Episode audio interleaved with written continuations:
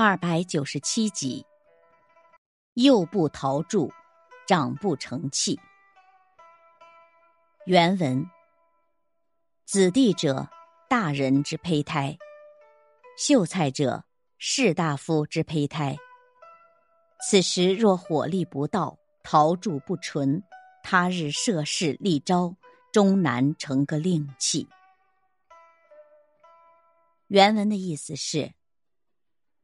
小孩子是大人的前身，学生是官吏的前身。假如在这个阶段学习不多，磨练不够，将来踏入社会很难成为一个有用之才。感悟：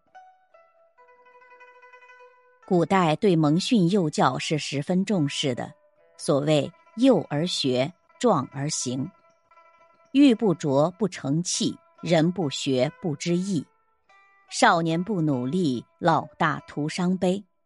这些话都说明了这个道理。千里之行，始于足下。一个人的学习锻炼是从年少时就开始的。国家社会的未来，在下一代人身上教育、学习、培养品德、锻炼意志，下一代人将来才会有所作为，成为有用之才。这里关键是需要磨练，即所谓陶铸。青少年在娇生惯养的环境里是不会得到锻炼，也难以长成有出息的人的。只注重书本学习，只重视考分，很难培养出有用于社会之才。必须德智体全面发展，面向社会未来，才是教育之良方。